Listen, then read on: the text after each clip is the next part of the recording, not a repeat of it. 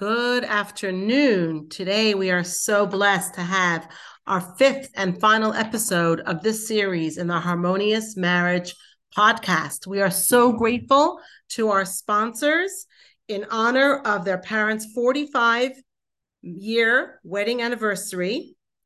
Dennis and Michelle Cohen.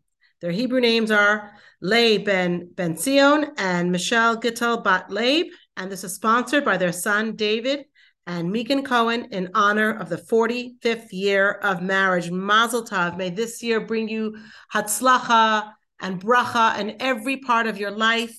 May you only know good things, and may your beautiful granddaughter Rachala bring you a lot of nachas, a lot of Yiddishe nachas, and may all of your family be blessed with full health, long life, and happiness.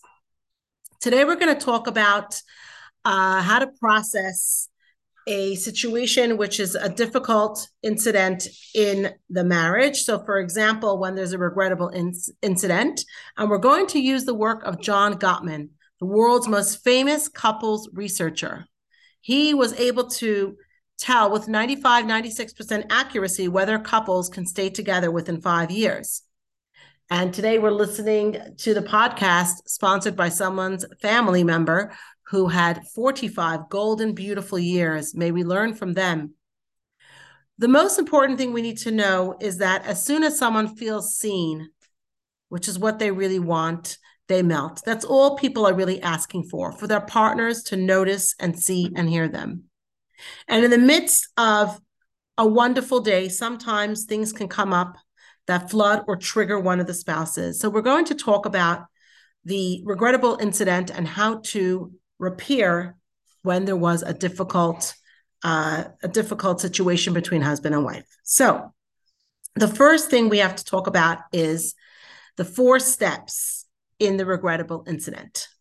When something happens that is not exactly in the way you appreciated, one must share how they felt from their reality, describing your reality. I felt hurt when you forgot to pick me up on time. I felt ignored when you played Candy Crush, or whatever feeling you have, rather than describing the other person's personality or quality, you describe your own reality. And this reality is so important because once the partner understands your reality and sees it from your perspective and understands the triggers that you're experiencing or the memories that are brought back when a similar incident may have occurred earlier and caused an escalation, then they can understand from a place of empathy why you reacted in such a way. It is so important to be validated by your spouse when something goes wrong and to be told that they understand why you're feeling that way and that there might be things or stuff from previous history but taking responsibility, actually acknowledging your own role in contributing to the regrettable incident is so important.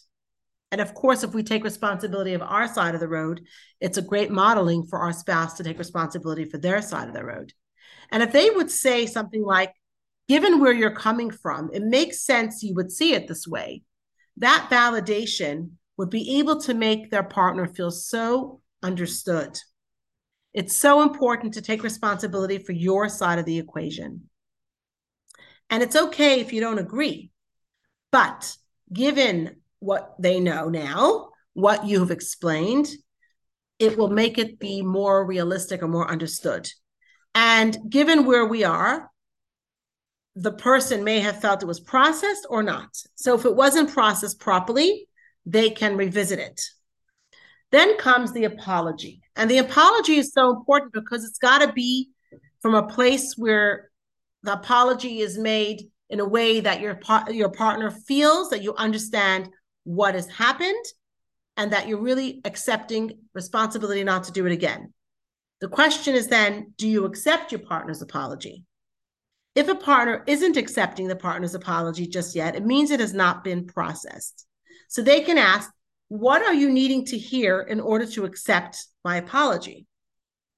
Well, you didn't apologize for that insulting thing that was said to me, and I really need to hear an apology for that. What would you like to do here?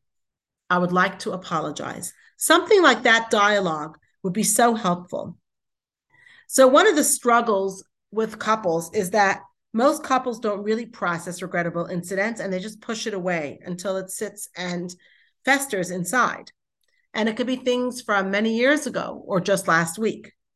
But in order to process it and go through these steps, you actually are able to deal with it and move on and forget about it. So, this is something you can do at home. How are you feeling after you process the incident? And see if you're feeling like it was processed properly and if the issue is feeling better. It's so important to try and stay in the upper road in the relationship. Staying in the upper road of the relationship means that you're taking responsibility for your part in the regrettable incident. Now, we talked about last week when we want our partner to be connected, and they may or may not be giving us the real connection that we need at this time. We have to make sure that our partner is also being connected to themselves. And sometimes, in order for them to be connected to us, they need to be connected to themselves and they need a little bit of space to understand what they need. If we give them that space, they'll love us forever. It is very hard to hear when they say something provocative and difficult. But it's so important to not get defensive, but to make it into a friendly conversation, a friendly conflict, so that you can understand the authentic truth. Rather than getting combative, you could say, When you treat me like that, I feel you don't respect me. Is that true? And you're asking them the question. By asking them the question, they have the choice to respond in the way that is really true rather than what's going on in your head. Rather than feeling disrespected or shame, you're bringing the relationship into truth. When you spoke to me like that, I felt very disrespected. Is that true? Do you disrespect me? Or if usually they are more of a respectful person, you're bringing their relationship into truth. You're asking them to tell you what is really going on. You tell me what you're really feeling.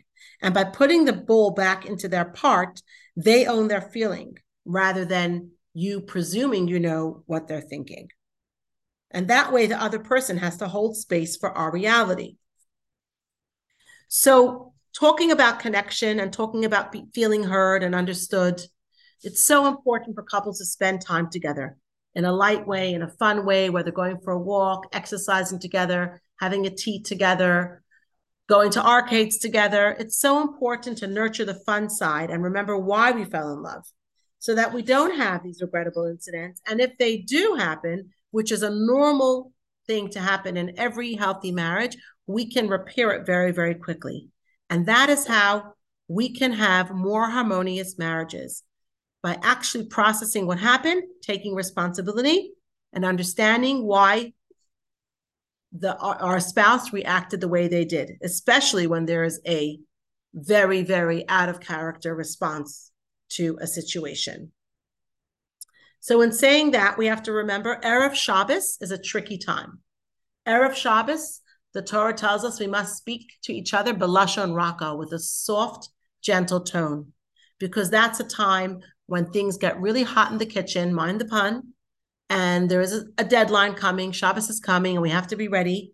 And everyone's a little bit more on edge. So, a good idea would be to perhaps have a rest that day, do something nice for yourself, some self care, or even the couple going for a short walk around the block, play loud music in the kitchen, or bring that beautiful Shabbos atmosphere into the family by having the table set and you putting up your feet.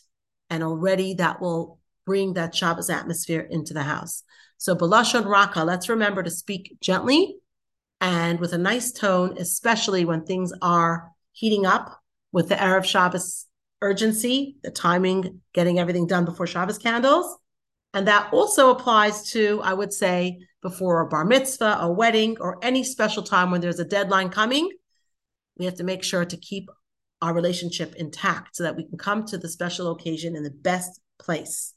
I want to wish everyone a good Shabbos and thank you so much for following us. You can hear more about this on the podcast series. There are four other sessions. This is our fifth and final one for this series. If you have any questions, you can contact me on althaus613 at gmail.com. That's A L T H A U S 613 at gmail.com. Make sure to take advantage of our early bird special before the 2023 year so that you can save on your counseling sessions. Contact me now for a free 30 minute consultation. Have a great Shabbos and thank you to our sponsors.